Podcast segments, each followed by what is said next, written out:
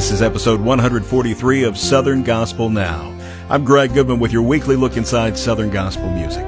Southern Gospel Now is made possible by Daywind.com, where you'll find a selection of Southern Gospel music and soundtracks.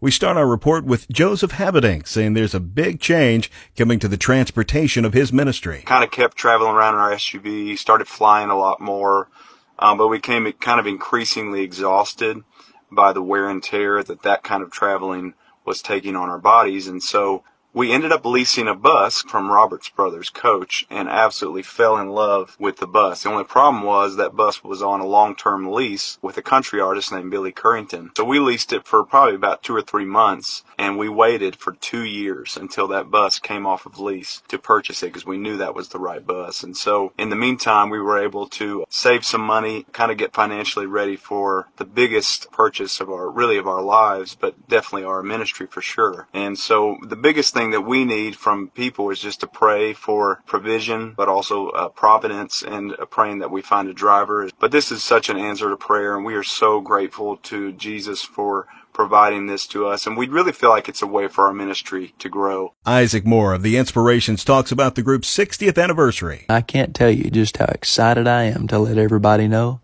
that we're about to be releasing the 60th anniversary Inspirations Reunion CD and DVD compilation set. At last year's National Quartet Convention, the current inspirations were able to come together with the inspirations of the past, and for an hour and a half, we were able to tell the great story of the Inspirations Quartet all the way from 1964 up until today. And we're going to be doing it all over again at this year's National Quartet Convention on the very last day, Saturday morning at 10 o'clock. But we can't wait for you to be able to watch this right from the comfort of your living room.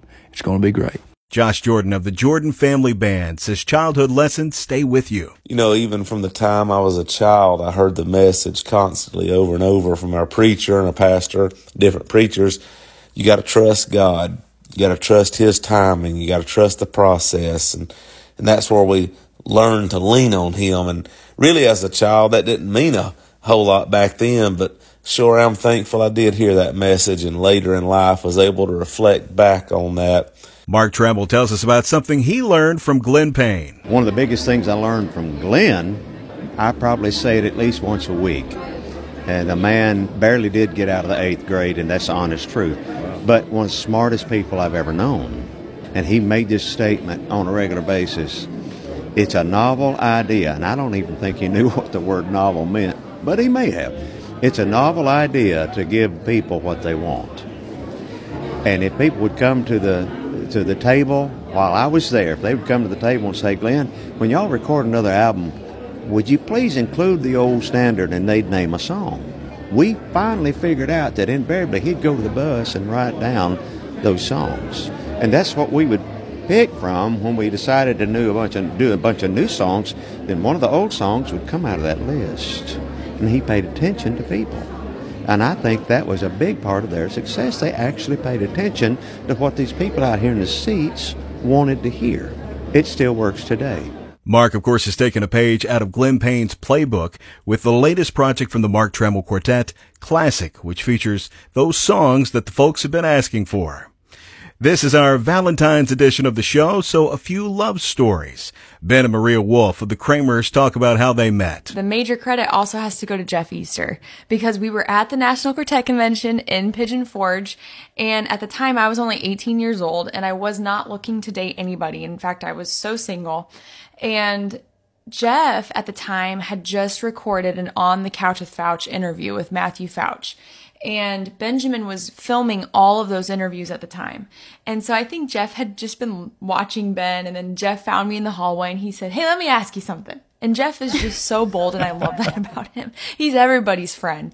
And uh, he just said, Have you ever met Ben Wolf? I said, I don't even know who that is. And he said, Well, it's Gerald Wolf's son. I said, I didn't even know Gerald Wolf had kids. And at the time, and I'm really thankful for this in hindsight, but I really didn't know Greater Vision. I d- I wasn't familiar with their music. I was very new to gospel music. I was still learning who everybody was. And so later on in the day, an opportunity came up for me to meet Benjamin at Greater Vision's booth. And when I met him, he was very busy. he was working on a hymn sing for his dad, doing all the graphics for it.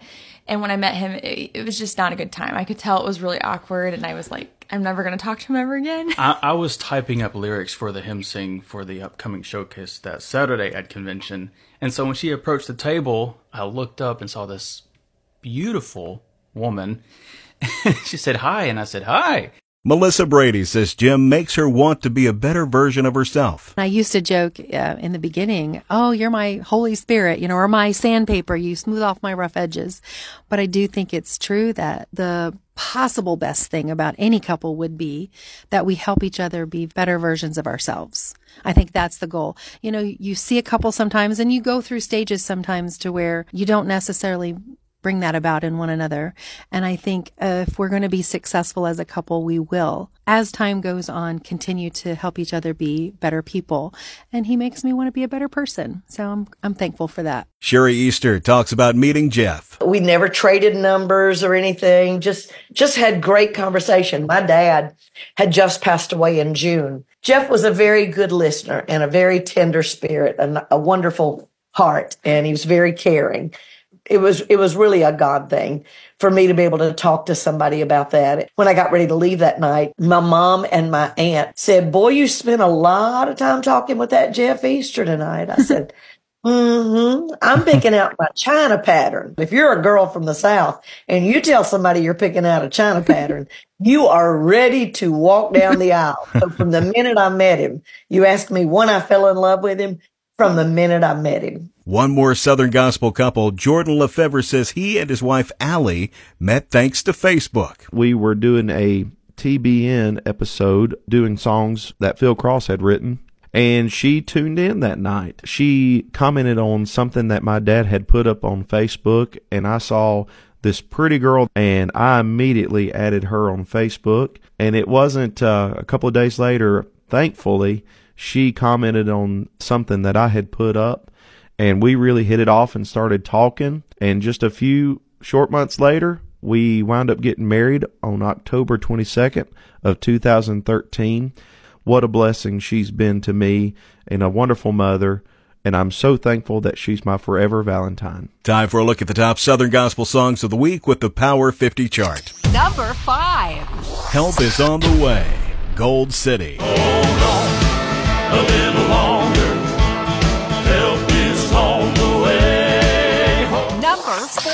Stand in the Storm, Booth Brothers. I'd rather stand in the storm with Jesus. Number three. Unstoppable God, The Kingsmen. The Unstoppable God.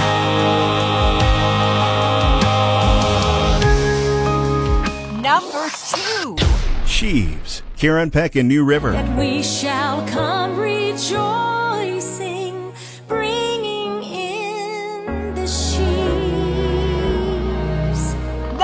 One.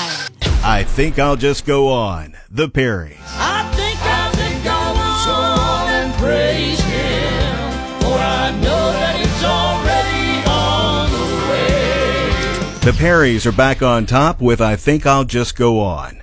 That's our report for this week. If you missed episodes along the way, you can find them wherever you find podcasts or listen at southerngospelnow.com. Southern Gospel Now is made possible by SouthernGospelPrizes.com, where currently you can register for the love songs and the Mark Bishop prize packs. SouthernGospelPrizes.com. I'm Greg Goodman. Thank you for joining me. I'll see you next week with more Southern Gospel news on Southern Gospel Now.